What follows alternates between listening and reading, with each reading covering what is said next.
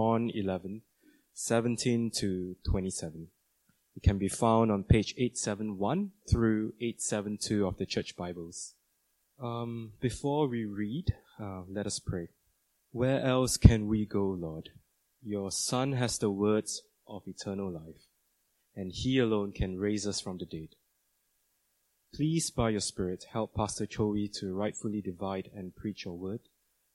And we also pray that your Spirit will quicken our hearts to respond rightly to it, that we might enjoy life to the full. In your Son's name we pray. Amen. John 17, uh, John 11 verses 17 to 27. On his arrival, Jesus found that Lazarus has already been in the tomb for four days. Now Bethany was less than two miles from Jerusalem, and many Jews had come to Martha and Mary to comfort them in the loss of their brother. When Martha heard that Jesus was coming, she went out to meet him, but Mary stayed at home. Lord, Martha said to Jesus, if you had been here, my brother would not, would not have died. But I know that even now God will give you whatever you ask. Jesus said to her, Your brother will rise again. Martha answered, I know he will rise again in the resurrection at the last day. Jesus said to her, I am the resurrection and the life. The one who believes in me will live, even though they die. And whoever lives by believing in me will never die. Do you believe this? Yes, Lord, she replied. I believe that you are the Messiah, the Son of God, who is to come into the world. This is the word of the Lord. Good morning, brother and sister. Let's pray. May the words of my mouth and the meditation of our hearts be acceptable to you, O Lord, my rock and my redeemers. Amen. Well, our text today is likely to be a familiar account of, for most of us. It deals with a very difficult moment in lives of those who were very close to the Lord. The Lord often visited the house, the home of Martha, Mary, Lazarus, as he ministered in the area of Jerusalem. These three have developed a close and endearing relationship with Jesus. Although they were very close to the Lord, their lives were not free for heartache and despair.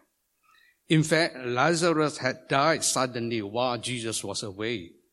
To the death of a dear friend, Jesus would perform one of his greatest miracles while teaching eternal truth in the midst of this season of pain for the family. As we examine this passage, we will disclose, discover the Lord working in a miraculous way to meet an immediate need. But the greater lesson revealed is of eternal value and implications.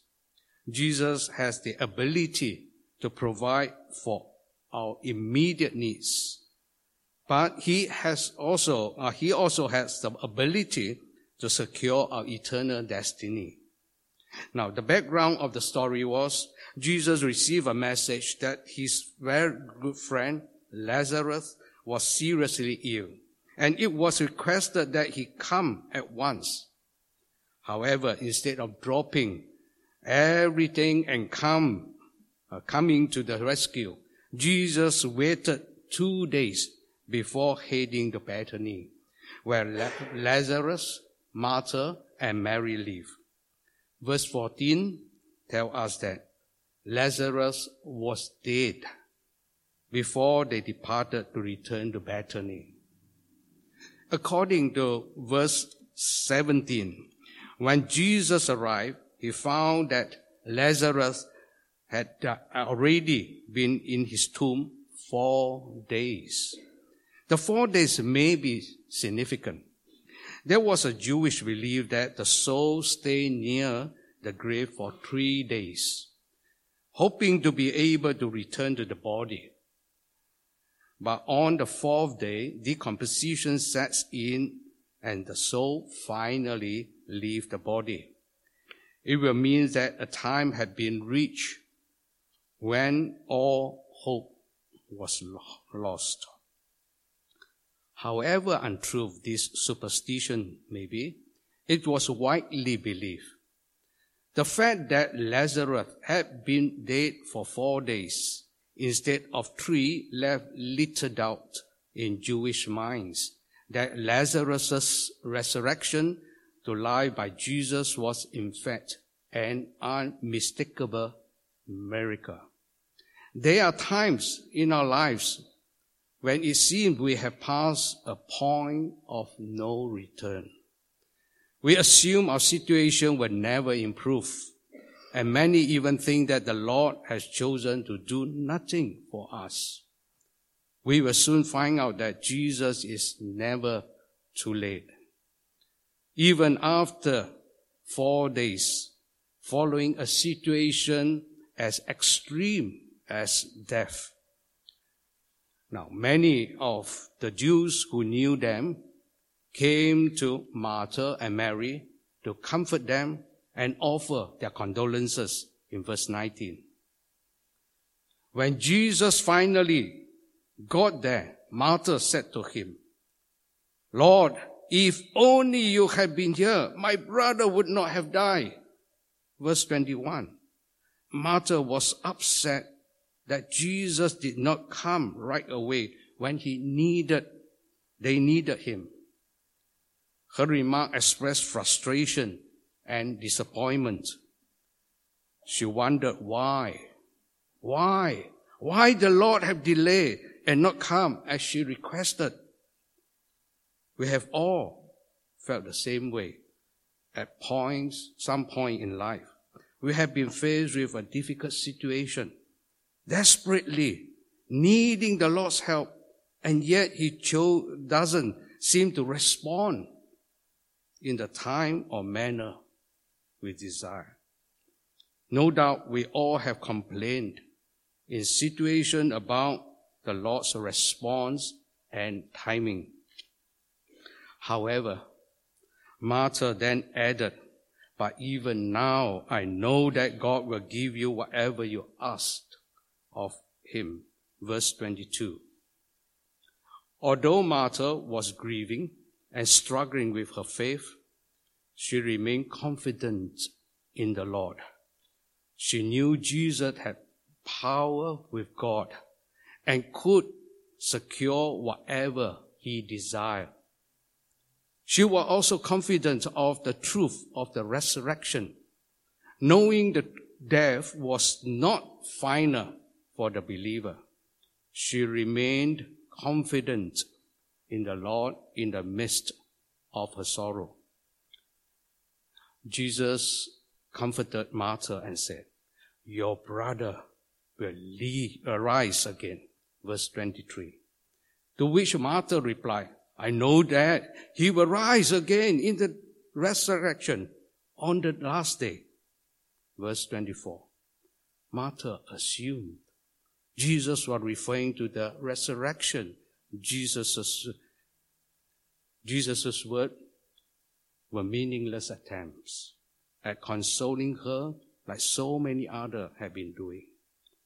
Jesus said to her, I am the resurrection and the life.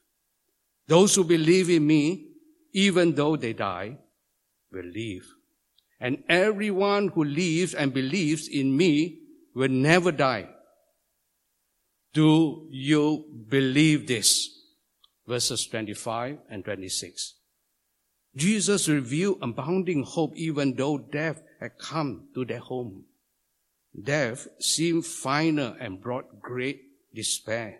But Martha stood in the presence of the one who had the power to provide resurrection life death was strong, but even it was unable to overcome the power of Christ. She had focused on an event that would transpire in the end times. But Jesus revealed that he was the resurrection. She didn't have to wait until then. She needed to focus on the Lord instead of anticipating a future event. What does it mean when Jesus said in verse 25, I am the resurrection and the life. Those who believe in me, even though they die, will live. It means Jesus came to be our power of resurrection and came to be our source of eternal life. Jesus literally came to take away the power of death. We tend to respond in very much the same way as Martha. We are settled and confident of the power of the resurrection in the future, but yet often fail to recognize that our Lord is the resurrection and life. We don't have to wait for something to transpire in the end. We can enjoy and rest in His grace and provisions today. Heaven will definitely assist our wildest dreams, but we can have abundant life today. Those who believe in Christ will not die in the age to come. They will have eternal life, the life of the age to come. Jesus rounded this off with a challenge to Martha, perhaps to us today. Do you believe this? Verse 26. His word about faith and life were not a philosophical expression to be argued. Rather, they were a saving truth to be received in faith and acted on. Jesus was not asking Martha if she believed in the doctrine of the resurrection. She had already said that she believed that the resurrection will occur at the end of time in verse 24. He was asking if she believed that he was the resurrection and if this truth could be appropriated now, right now. Martha responded in verse 27. Oh, yes, Lord. I believe that you are the Messiah, the Son of God, the one coming into the world. She might not understand fully the implications of what Jesus had just said. But as far as she could, she accepted it. Martha professed faith in the one who provides eternal life. She confessed that she believed that Jesus was the Christ, the Son of God. She had placed her faith and trust in Christ unto salvation, bringing eternal life. She brought up three points. Firstly, that Jesus is the Christ, that he is the Messiah of Jewish expectation. Secondly, that he is the Son of God. Thirdly, she spoke of Jesus as the one coming into the world. That is the long awaited deliverer, the one sent by God to accomplish his will perfectly. Now, from verse 28 on, the scene shifts from Martha to her sister Mary. When Mary heard that Jesus had arrived, she went running to him. Those mourning with her thought that she was running to Lazarus' tomb to weep, but she was actually running to see Jesus. When she saw Jesus, she said the same thing to him that Martha had said. Oh Lord, if you have been here, my brother would not have died. Verse 32. Verses 33 and 34 said, when Jesus saw her weeping and the Jews who came with her also weeping, he was greatly disturbed in spirit and deeply moved. He said, Where have you laid him? They said to him, Lord, come and see. Mary was wailing in grief, as were the Jews who had accomplished her, accompanied her. The sight of it caused Jesus deep emotion and began to weep. Verse 35. Why did Jesus weep? Was this for Lazarus? No. Jesus knew that Lazarus was about to be raised from the dead. He knew that Lazarus, whether in life or death, was safe and would be with him forever. He wept for those who were mourning because he loved them and felt the pain of what his friend were going through. Death is a frightful thing. You can be certain that God entered into sympathy with you. When they arrived at the tomb, Jesus said, Take away the stone. Martha protested, Lord, already there is a stench because he has been died, died, uh, dead for four days. Verse 39. Then Jesus responded, Did I not tell you that if you believe, you will see the glory of God? Verse 40. Jesus firmly rejected the protest. He reminded Martha of his earlier words. What was about to happen would be a spectacular miracle, a display of the power of Jesus, an immeasurable gift to the sisters. Jesus stood before the cave and with all eyes on him. Some of them were unbelieving and some were frankly hostile, hoping to see him fail. Jesus raised his eyes and heart to heaven and thank God for what he was sure God was going to give him. And he prayed, Father, I thank you for having heard me. Verse 41. Mm-hmm. When was it that he prayed for Lazarus? It was during the two days he delayed his coming. That was made more apparent because Jesus did not utter a prayer for Lazarus at the graveside. Instead, his prayer was one of thanksgiving rather than requesting. He was thankful that the Father had heard. This miracle was possible because he was in close communion with the Father. He prayed so that the people might believe that God had sent him.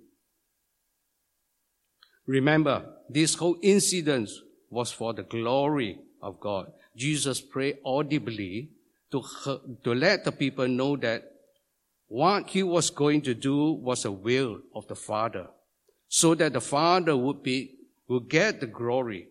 Jesus acted not on his own will, but in dependence on the Father to whom he addressed his prayer. Then Jesus shouted, Lazarus, come out! The dead man came out, his hand and feet bound with strip of cloths and his face wrapped in cloth. And Jesus said to them, unbind him and let him go. That's verses 43 and 44. Verse 45 tells us that many of the Jews who had come with Mary and had seen what Jesus did believe in him. However, despite such a remarkable miracle that Jesus had performed, the religious authorities intensified their plot to kill Jesus. Verses 46 to 53. And even added Lazarus to their hit list. Look at John chapter 12 verse 10 and 11. It says, So the chief priests planned to put Lazarus to death as well.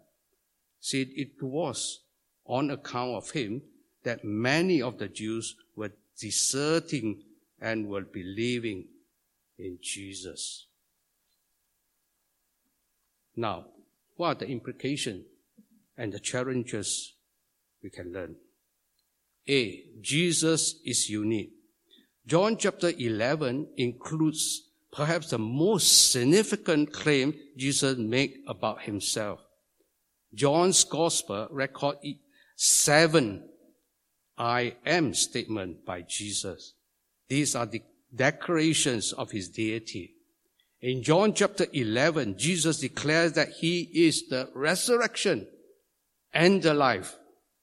He claims that you can have sure hope in the face of death because he conquered death and give people eternal life.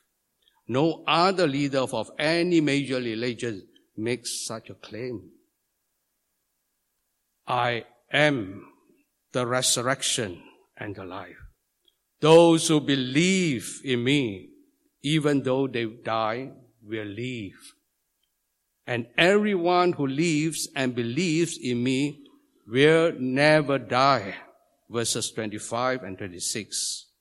No one had ever spoke of resurrection in this manner.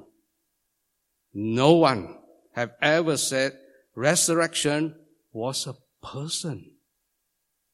Resurrection was traditionally known as just an event which would happen in the future, which God would accomplish.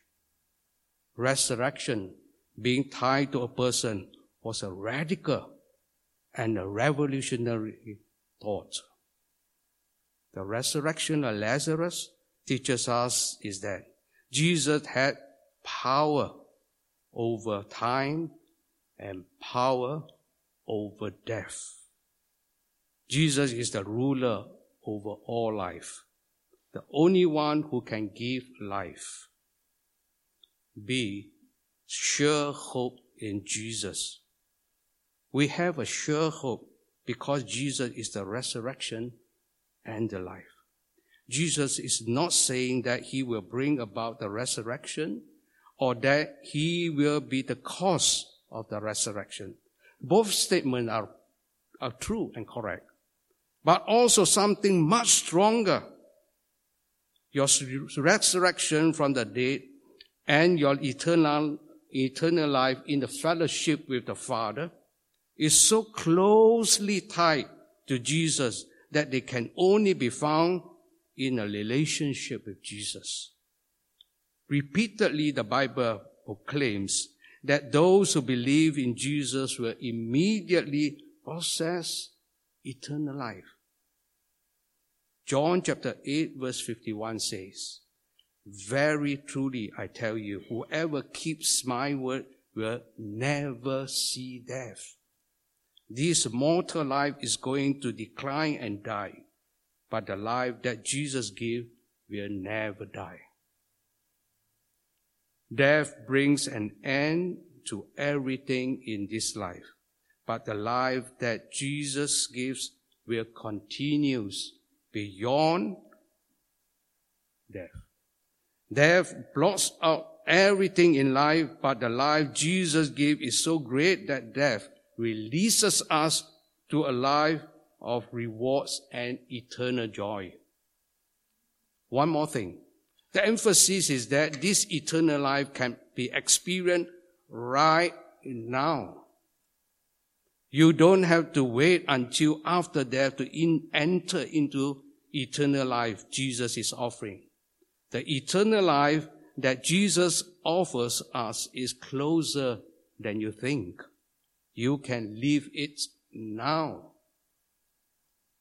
See death Jesus' Jesus' proclamation brings out the great truth that physical death is not the important thing.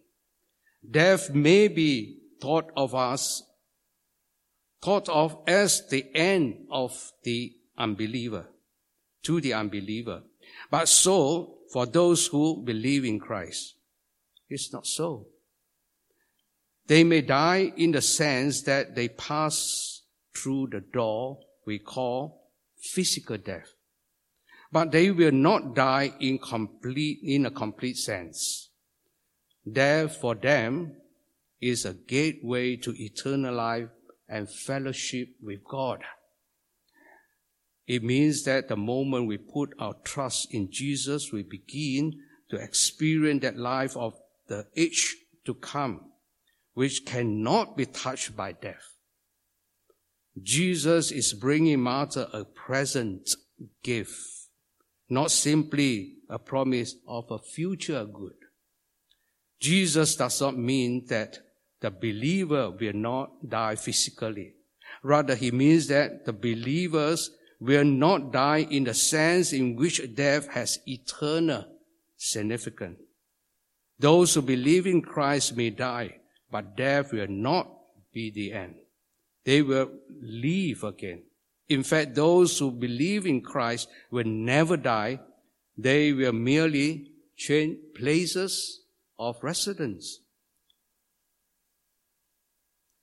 To depart from this physical lives is to enter the glorious presence of the Lord for those who have received Christ as Savior. D. In the midst of grief and sorrow, most of us have walked through valleys and faced great difficulties at some point in our lives. There will be times in life when it seems the Lord has failed to respond. We will face grief and sorrow. We will stand in a crossroad in life, unsure of which direction to take. This is definitely so for the member of ZZAC in the last several months. Two things I would like to say to you.